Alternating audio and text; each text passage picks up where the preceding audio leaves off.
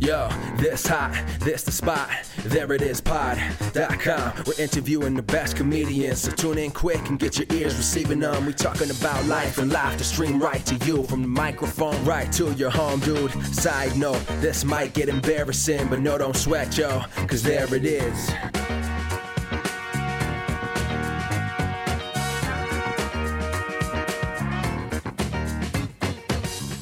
Welcome to the There It Is podcast, a comedy podcast to help you find your inspiration.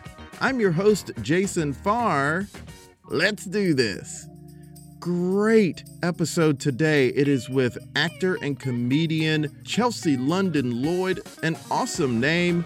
She's been in a ton of stuff, and we have a really great chat with her. But before we get to the interview, we have some news about the podcast.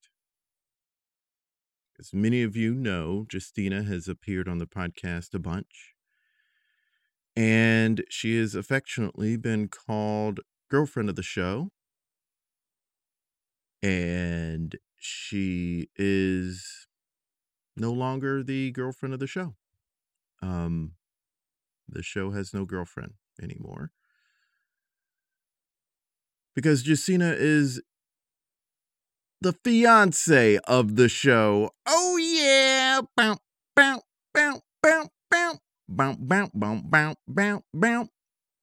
That's uh, happy music that I was making up off the top of my head. Nevertheless, very excited. Justina is no longer girlfriend of the show, or as Scott Aukerman would say, former girlfriend of the show, but we're going to call her fiance of the show from now on. Well, until we get married, uh, and then it'll be something else. But for the time being, fiance of the show. Very excited about it. No more girlfriend of the show. So, you know what this means? We need a new girlfriend of the show, a side piece of the show. No, we don't. We don't want that. Okay. That was a joke and we don't want that. Don't send any submissions in, please, please. I, this is not a improv bit where I say don't do something and I'm saying do it. I literally mean don't send any anything to be girlfriend or side piece of the show. That was a joke. That was a joke. And now I regret making it. But I'm very happy very happy about fiance of the show, Justina, who will make her return to the podcast soon, very soon. We are very excited and uh, very thankful to all of our friends and family for their love and support.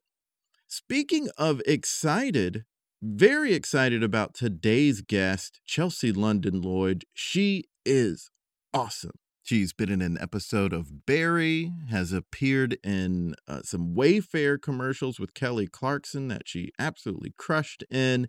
Uh, she's been on a bunch of other shows and films, and she does stand up and character work and has done improv.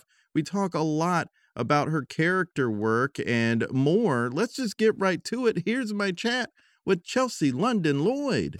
I don't actually recall now how I came about seeing you. You've done so much stuff. I love it. Yeah. Who knows? yeah. I mean, I don't even know now. But I picked up on you because you're an actor, a comedian. You do a lot of comedy online too, and you're you're doing a lot of great stuff. You're great at character work.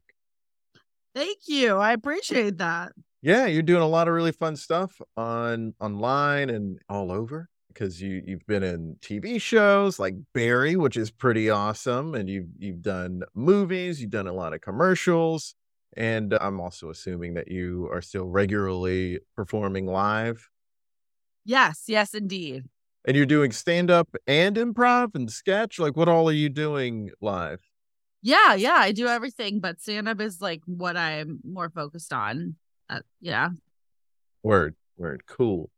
So, where are you originally from? I know that you have a BA in theater from the University of Southern California, but is that where you're from or are you from elsewhere? I'm from Northern California next to San Francisco. Oh, cool. Okay. Okay. Are you a Warriors fan? Do you pay attention to basketball? Are you very upset right now? nope, now? Totally not, but empathize for other people. What about you? Where are you from? I'm currently in Brooklyn, New York, but I'm from South Carolina originally. Okay, cool. Yeah, yeah. But for some reason, am a Warriors fan, and I'm that. very That's upset. Oh, sorry to hear. well, you know what? I, I, it's not like I have money on them. it's not like I lost money in this or anything. Uh, so, so you're from Northern California. When did you start getting into performing? And I assume you were acting before you went to college. Uh, yeah, I was doing like three musicals a year from the time I was maybe five. So I was always Wow. performing theater and community theater uh, in Northern California, summer camp, summer theater, and then did my theater degree at USC and then was able to start practicing professionally after that. Awesome. And one of the things I notice about people who got started so young, who then go into comedy, is just how grounded and committed the choices are, and the acting feels real, but it's still comedically sound. I, I, I don't know if you've observed this, but there are a lot of comedians now who don't have an acting background and so when they're in a movie or a show, it could be funny, but it doesn't I get I sometimes get taken out of it when it doesn't feel real. But when Mhm. it's someone with an acting background such as yours, I am very much in it. I'm invested. I I don't get taken out of it. I don't see the acting work. I don't see the choices. I just it just feels like I'm seeing a real person living life. Have Mhm. you observed that yourself? Um, yeah, I think well, hopefully by the time someone booked a movie, they're right for the part and believable. But you know what? Yep. it could happen. Um, you know, I feel acting and stand up are two different things, and there's a lot Right. of overlap, but maybe like they're cousins, so they can relate, Mhm. but they're different. So there's Mhm. definitely people with traditional acting training, and then people who just go straight into improv, sketch, stand up, and maybe Mhm. they're bringing more humor than someone else might. But hopefully, you strike the balance. I definitely have always pursued both, so I think both are important. But hey, Mhm. sometimes a comedian might be the perfect person for the part sometimes not so much. Also, yeah, and some yeah, you know, and sometimes when an actor, like a comedian who doesn't have much traditional acting training, uh, when they're in something, it's, it's really the direction that can really make or break how that performance goes, and also the editing can make or break how real that performance can feel. But it's I, I can't name any famous people when I've seen them in acting in something where I'm like, yeah, this is just I can't really see anything but this comedian. so you know, once you get to a certain level, you're probably just good at those things. When you were coming along and acting, what was your interest in, in comedy? Was that something you were al- al- always interested in, or did that come about when you were a little older? yeah, I was always in comedic performances, so definitely was drawn to comedy first and just naturally had stepped into comedic roles. I'm not actually sure what comes first, the chicken or the egg. Right. but, you know, I had a lot of my dad had ALS when I was growing up and Mm. he you know was in a wheelchair and like it was always awkward and I feel like that was definitely an escape for me comedically and also using laughter to make sure adults knew that I was okay was kind of Oh, a interesting. something that happened. So Mm. it was like a what's it called? Coping mechanism, I would say. Right. Yeah. So yeah, I always really loved comedy and that's something Mhm. I'm still excited about today. Yeah. So when you perform now, do you find that it's still kind of a coping mechanism, or have you found other gears that you maybe lean more on nowadays? Yeah, now I see it more as, you know, just what I do and Mhm. my professional pursuit, but certainly everyone in comedy I I think finds it cathartic and in Mhm. the arts using it for therapeutic purposes can be a gray area. So, you know, it's okay if it's therapeutic as long as it's not your therapy. That makes sense. Yes, it makes complete sense. And uh, there have been other people on the podcast who've said it's therapeutic, but it's not therapy. Actually, get professional help if you need therapy. A lot of people like to use improv as their place of therapy, but it's therapeutic. It is a tool for making your life feel a little more happy Yes, absolutely. and freeing and finding yourself. yes. How did the character work come about for you? Like for some reason I am guessing that character work became came into the fold before stand up. What did come first?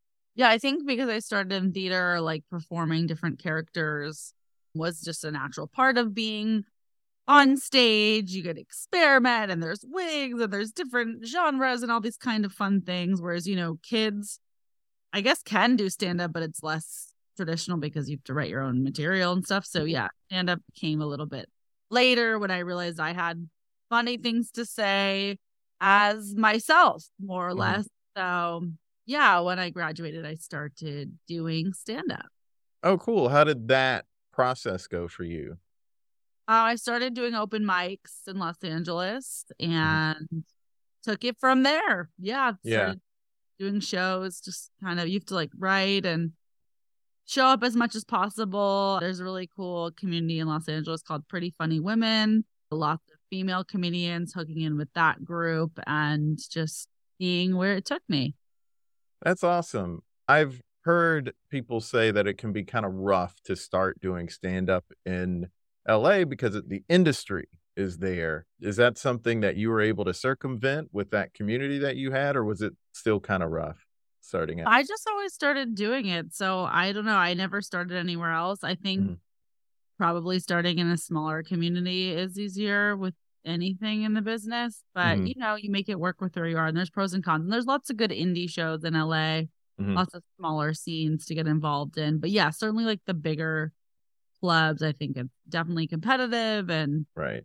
There's political aspects of who gets the spots. But if you're willing to keep going and start in your indie circles, I think, you know, there's a there's a place for everyone. Yeah. And there are a couple of comedy stores out there that you've performed at, and also the Laugh Factory. How long did it take you to break in there? Um, that's a good question. I probably didn't perform at a bigger club for a few years. So I think after Mhm. a few years, you start getting a little bit noticed. Yeah, I don't do those clubs all the time, but when I do, it's it's a really good time. That's awesome. So when you graduated, you stayed in LA. You didn't move out anywhere. Correct. I've always been in Los Angeles. Mm-hmm. Mm-hmm. Where did you do any other training or, or comedy performance out there? I've trained at Groundlings and UCB, Mhm. Actors Comedy Studio, Annie Grindlay Studios, John Rosenfeld Studios, lots of good acting communities. Yeah. All the all the big LA places that I've Right. probably done it. Yeah. I'm not surprised to hear that you hit up Groundlings because I mentioned you're so great with characters and that's such a character based place. When it comes to doing characters for comedy, what sort of approach do you have? I think starting with what you find the funniest about your day to day life. So things that you're Mhm. really, really comfortable talking about, things that you could rant about Mhm. on and on. You know, if you come from an honest place. And so coming from what's instantly relatable, also impersonating people close to you in your life, you Mm, imitate really well, obviously in good taste. And, you know, either going so close to who you are or so far. So it's like in comedy, it's like what's very, very relatable or what's so outlandish that you can't even stand it. It just makes you laugh. So I think characters close to home fit best for me as opposed to the really outlandish ones, but it's all fun. It's all part of it. It sounds like you are observing a lot in order to do that. Like you have to, in order to do that well, what you're talking about, you have to observe your friends and the people close to you mm-hmm. and, and to really get in their heads or, or really take time to take stock of what's happened in your day and why it affected you the way it affected you in order for you to be able to then rant about it. And, and the character for, is that fair to say? Yeah, definitely. So, what other skills are there, like soft skills like that, in order for someone to do that well? I honestly don't really know. It's come, I bet, because you've started at such a young age. Uh, I bet it's pretty second nature at this point. Yeah, I guess if I were giving advice to someone, I would say, you know, write everything down, have a mm-hmm. journal or a notes app on your phone, write mm-hmm. things down that are funny. When you say something to other people and it makes them laugh, write it mm-hmm. down. So mhm. just start keeping track of what's funny and it'll help you hone in on your comedic voice. And then certainly getting involved in classes where you can meet other funny people and be creative and jive and see what's funny to them. And there's really good classes on Zoom now. Actors Comedy Studio is a place that I took in person in Los Angeles for many years, and now everything is available on Zoom. So that's a class I'd really recommend to break down comedic structure in film and television specifically, and also developing characters and things like Groundlings and UCB online now. Those are two prominent improv schools in Los Angeles. I mean, I think in person is definitely more fun, but that Mhm, said, mhm. These places have pivoted, they've figured it out. And especially if you're not in a city that has improv, why not study with the best of the best, even if it is online? So there's definitely cool Yeah. ways to involve these days. Yeah, it's such a special, unique thing now that's like come from this horrible pandemic. This this ability now to train somewhere that is in a town you didn't live in. I mean, part of the reason I started this podcast is was because I was in South Carolina Mm-hmm. and didn't have access to people to to tap their brain and, and knowledge of comedy. And because I wasn't around them at the club all the time. Yeah. What inspired you to start your podcast? Well, I really, I was, you know, I had listened to a couple podcasts and I had been doing comedy for, I'd been doing stand up for seven years and improv for three. And one of the things, whenever people came into town, especially improvisers, I liked talking to them about their approach because I'd be really inspired by what they were talking about. And we'd just be at the bar after the festival show or whatever. And I would go, man, I really wish I could talk to these people more, more of these people who are out there. And I thought, well, why don't I start a podcast where I interview them? Because I can, it's, you know, you're doing a festival, you're meeting people, but, you know, with, with Facebook and things like that, you're also able to learn more about other people through just connection, mutual connections. And so I was just discovering people and, and at festivals and seeing people and wanted to be able to talk to them more than just for the brief moments after their set. Right. Well, that's smart. I'm glad it worked out. Yeah. And that's cool that you've been involved in stand up and improv. And so you get it. And talking to people is, is, it is really interesting to hear people's backstories. Yeah, yeah, for sure. So I mentioned you've been in some TV, so when and movies. When did you start pursuing professionally acting? Was that something that started before you graduated college or or after? I would say basically when I graduated, because then Mhm. I had the most time to Mm-hmm. Do it and figuring it out as an adult. So yeah, you know, I'd done some things in San Francisco like here and there when I was non-union and just kind of figuring it out over the years. But then once I graduated, I was like, okay, let's officially start this process. Mm-hmm. mm-hmm. You've been on Grownish, you've been on Barry, to name a couple things. What was that experience like being in some major pro- projects like that? Um, it's a lot of fun. It's a, it's a, you know, it's really rewarding when Yeah. something does come to fruition that you've been working for for so hard. You know, you uh, audition for so many projects, and most of the time you don't hear back and, at all. Not even rejected. You just hear Right. things. So when you do hear, it's really exciting. Barry Mhm. was a really great opportunity where Bill Hader directed the episode. So getting to work with him in that capacity was really incredible because he's someone that I admire. Ah. Uh, worked on a show called Schooled, which is the Goldberg spinoff, and that was a Oh, lot of yeah. really fun and funny people. And uh, I do commercials as well. And every project is so different. You never know what you're going Right. to expect, but it's always it's Yeah. always fun. they're all run differently. I've heard good things about how Bill Hader runs things because he started out as a PA. And so he knows what it's like to be crew and how difficult that can be. And he said, somewhere he said he would just hate to give someone a 12 hour day just because he can't make a decision because he's been in that position where the director just couldn't make a decision and kept everyone around for 12 to 20 hours or something ridiculous like that. And he didn't want to do that. But mm. also, him being such a good character performer himself, I'm curious how he directed you in your role on on Barry. Was did, did what kind of insight were you able to pick up from him working with him in that episode? He's just yeah, he's really cool and he's open to ideas. But you know, I, it was a small role, so it wasn't Right. you know, tons of time connecting. But Mhm. I'm sure he did watch the tapes and chose us for a reason. So we got to improv a little bit. I don't, you know, most of it wasn't used, but the fact that we got to improv in front of Right. Bill Hader is a cool opportunity. So you know, he. Yeah, he takes what he does seriously. That's why he's successful, and he's also funny, and he's genuinely a really nice guy. So I wish him all the best. I don't even know if he would remember. I mean, if, if I said, "Hey, I was on Barry," he'd probably be like, "Oh, okay." For sure. Fun. you'd be like, okay.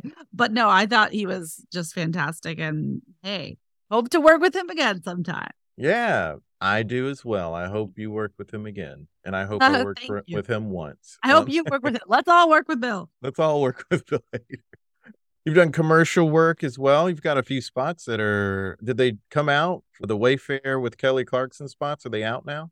Yes, yes. Those have been running for several months. They'll probably be over soon. But yes, those mm. have mm-hmm. been running maybe like four or five months, which is really cool. Mm-hmm. There's free spot.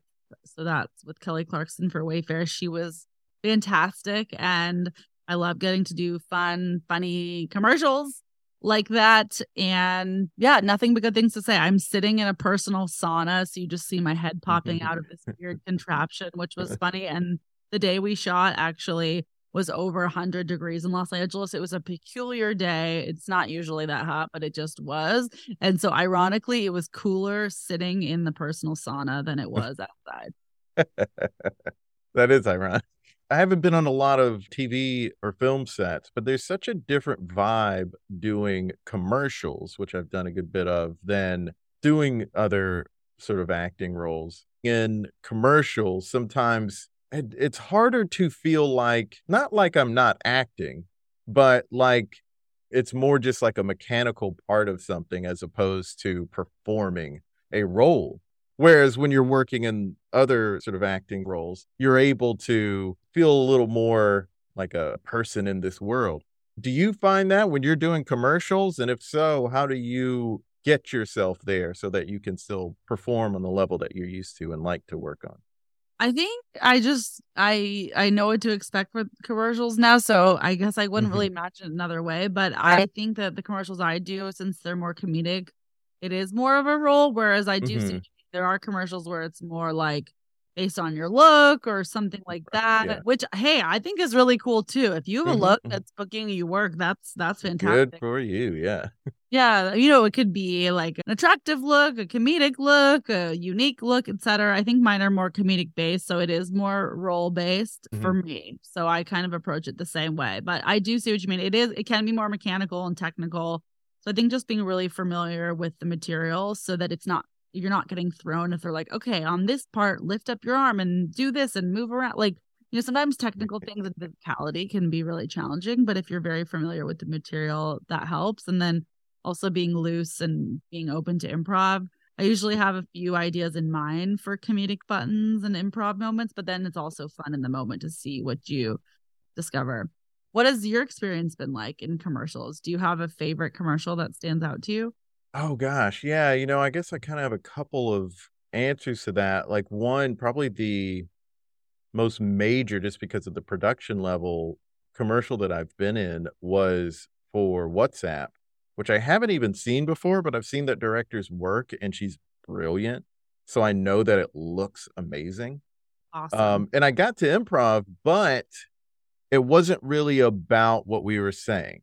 So it was a very sort of like, I'm just there, you know, like the yeah. And so and and there wasn't like a purpose necessarily other than the mechanics of it. It was a very like hit these marks as opposed to hit these beats.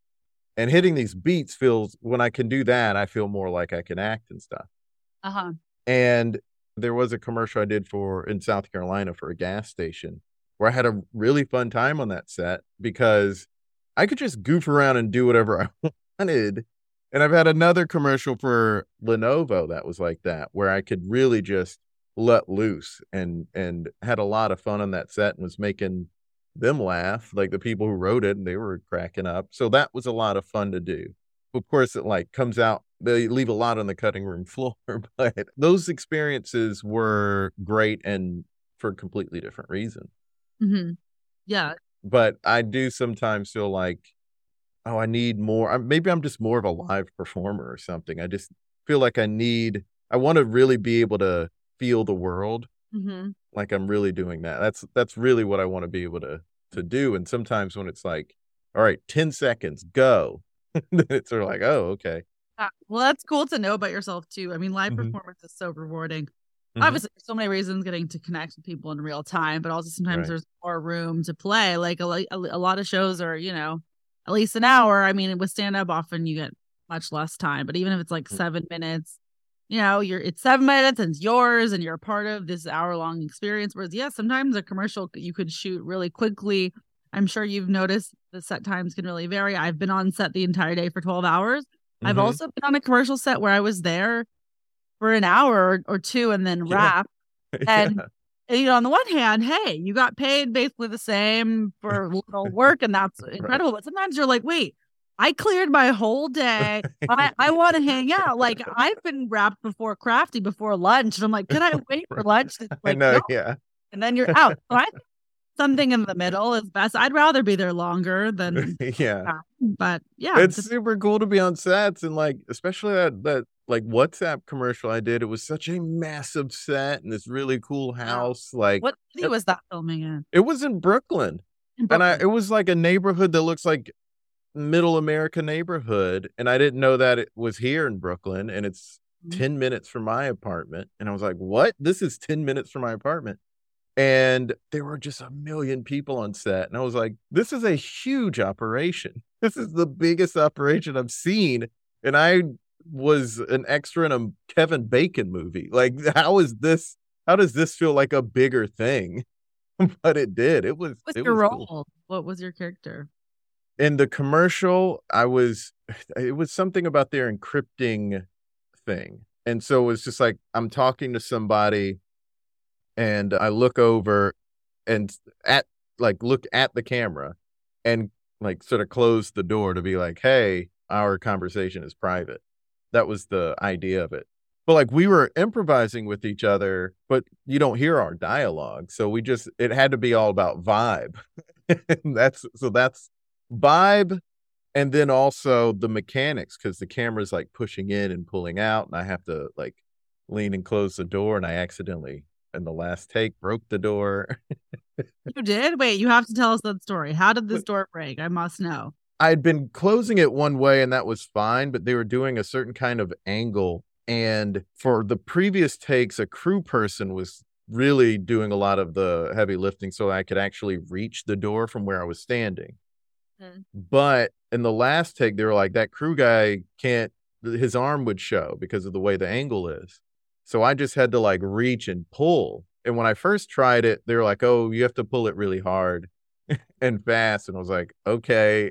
and like, the, it's not a real door. It's a, it's a fake Mm. facade that they put up in this room. Like, cause like Right. nothing, wa- walls aren't real, doors aren't real a lot of times and stuff. So I had to put, just pull it really hard and it like came off, came apart somehow in one section. so they're like, all right, don't worry, let's not worry about it. We didn't, they didn't like fix it. And we didn't do like another take of it. So I guess they just used what they had.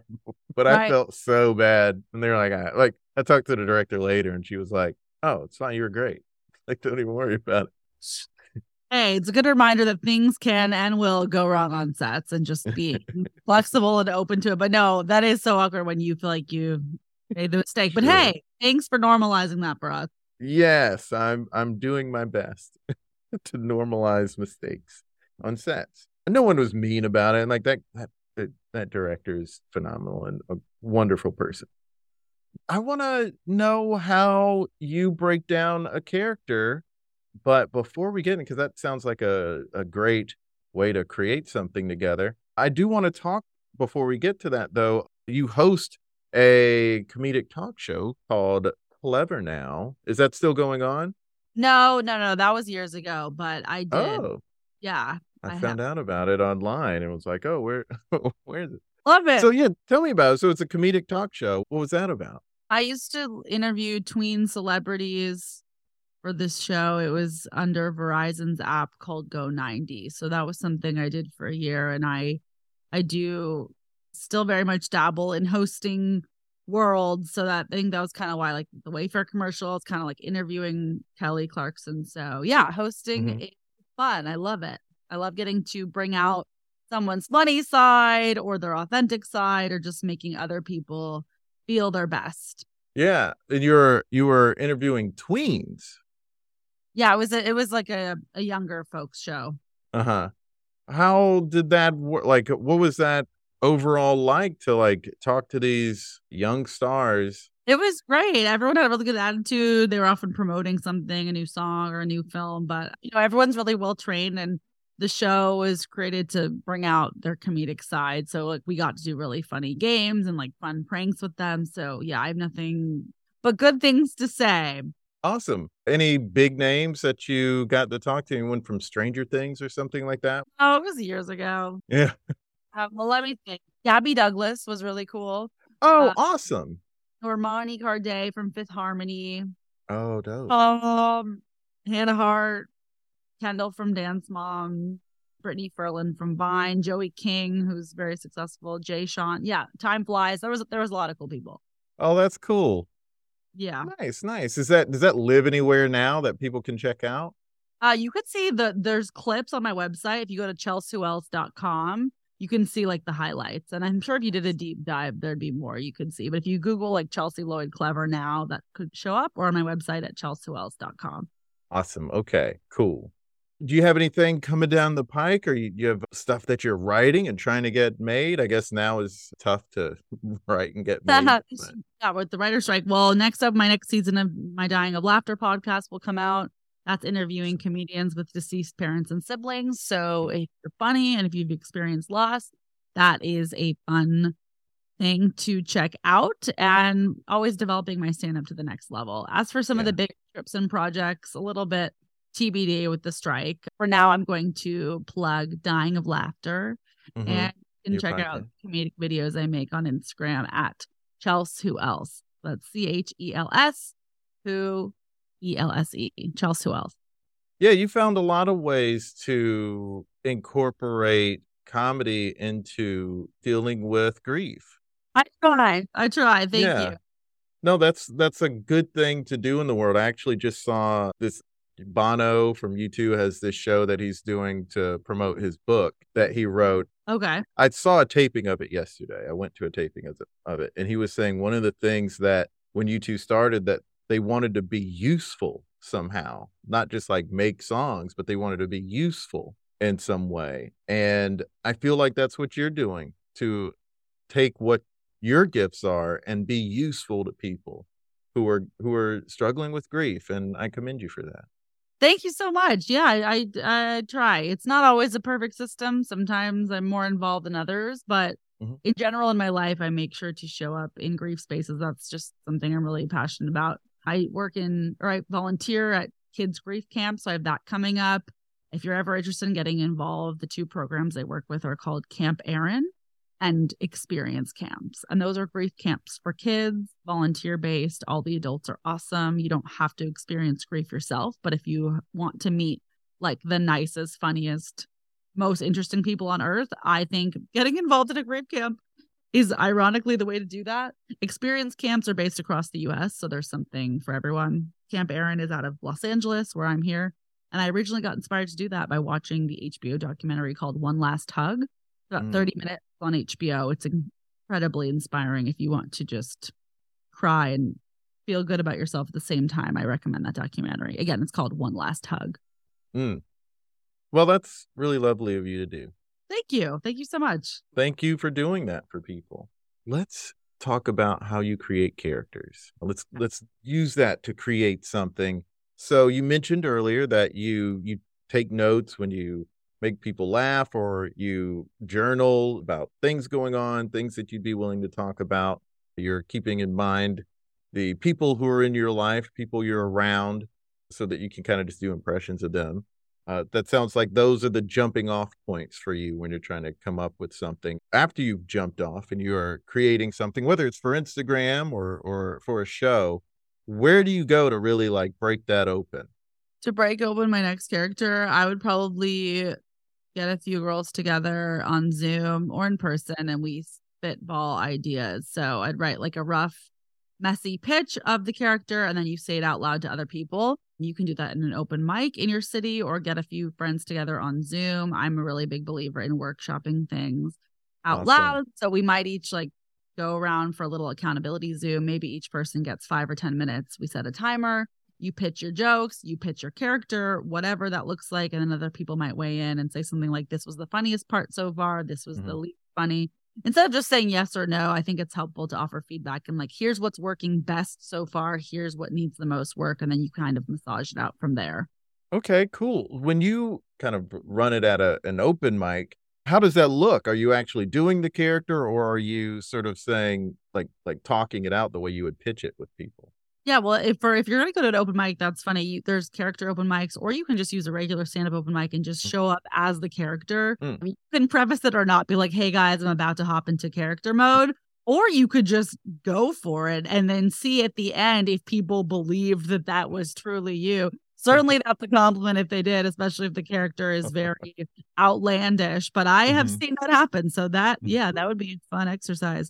And if you don't have an open mic accessible, you could even try it in your daily life out of hey, at a dinner party at the grocery store, like talk to your, you know, Trader Joe's clerk in a weird voice, see if they believe you. And then yeah, you could be like, hey, I'm trying something. What'd you think? I don't know. That that's like pretty bold, but I think it could work. These are all really fun. When you mention like you get on a Zoom call and you pitch the idea, do you have it written out a certain way? Like, you know, I I guess like a lot of people when they hear pitch, they might think of like the pitch meeting at SNL. Like, like people have Right. heard enough about that where you say, oh, a guy who's doing this, or, you know, a lady has this thing. Like, are you pitching like that, or are you actually playing the character in those Zoom calls? Yeah, I think you could pitch it like that and be like, okay, here's my character. Here's the name. Here's where they're from. Here's their point of view. Always start with point of view. So if the character is extremely upset about something or extremely excited about something, that's a good place to begin, as opposed to being kind of neutral. Well, they're kind of into this. They're kind of in this mood. Take out the word kind of. They're really into this. Mm. They're extremely passionate about this, or they're Mhm. disgusted by this. If the character already has a strong point of view, that's a really good place to begin. Ah, very good. Yeah. It's really hard to play loose feelings. Like ambivalent, if it's a you know, a, a really intense ambivalence to things, that can that can make it easier to play, but in general, that's very hard to play. right. Absolutely. I think it's just because it's hard to latch on to something. But if you're saying this person is passionate about goldfish, then they are going to be excited about anything that reminds them of goldfish. And that Right. You can almost see it when you word it that way. Right. Absolutely. Oh, cool. Awesome. Okay. And what sort of pitfalls are there that people should be aware of when they uh, try to approach character just so they don't fall in those pits or, or shame spiral when something doesn't go as planned? I would say start with what you know. You know, they always Mhm. say, write what you know. So start with a character that you feel you know really well, base it on, you know, your mom, your best friend, your elementary school teacher, someone that you've spent a lot of time with. And, you know, stay within your uh, you know, stay with what you know and with who you are. So like don't make fun of groups of other backgrounds. Like you can make fun of your groups. If you're a woman, you can make fun of women. Like if, if you know if you're white, you can make fun of white people. I mean, actually, that's not true. I think everyone can make fun of white people. Let's all make fun of white people. But you know, just if you're not sure if something's appropriate, it may not be. So make fun of groups that you are a part of. Make fun of people that you know well. Don't use their name. And if you're not sure about something, ask a friend. But if in general, just pick something you know really well and that your character can get really heated or really excited about. And I think that's a good starting point. And if you're still so curious about all of this, then I would say hop on over to Actors Comedy Studio or to Groundlings online and let your imagination run wild. Awesome. There it is. Chelsea, thanks so much for being on the podcast. Thank you, Jason. You are awesome. Oh my gosh, Chelsea, you are awesome. Thank you so much for your time. Please, everyone, go to her website and check out her work. ChelsWhoElse.com. What a great name. Check out her videos and other work like her Wayfair commercials, which are so good. Also, the new season of her podcast, Dying for Laughter, that's coming out. Follow her on Instagram at underscore Chels Who Else underscore and on Twitter at Chels Who Else. Follow us on Twitter, Facebook, and Instagram at There It Is Pod and subscribe to our YouTube channel at There It Is and follow me on Twitter at Jason Farr Jokes and Instagram at Jason Farr Pics. Also, subscribe to our comedy lifestyle newsletter and support us if you can. We have a Patreon and a PayPal. Go to thereitispod.com for newsletter and support info. Links in bio. Until next time, be good to each other. The music for the theme song was created by Neil Brooks. The rap was written and performed by Nick Acevedo. The logo for There It Is was created by Jeff Prater. The There It Is podcast is produced by Jason Farr.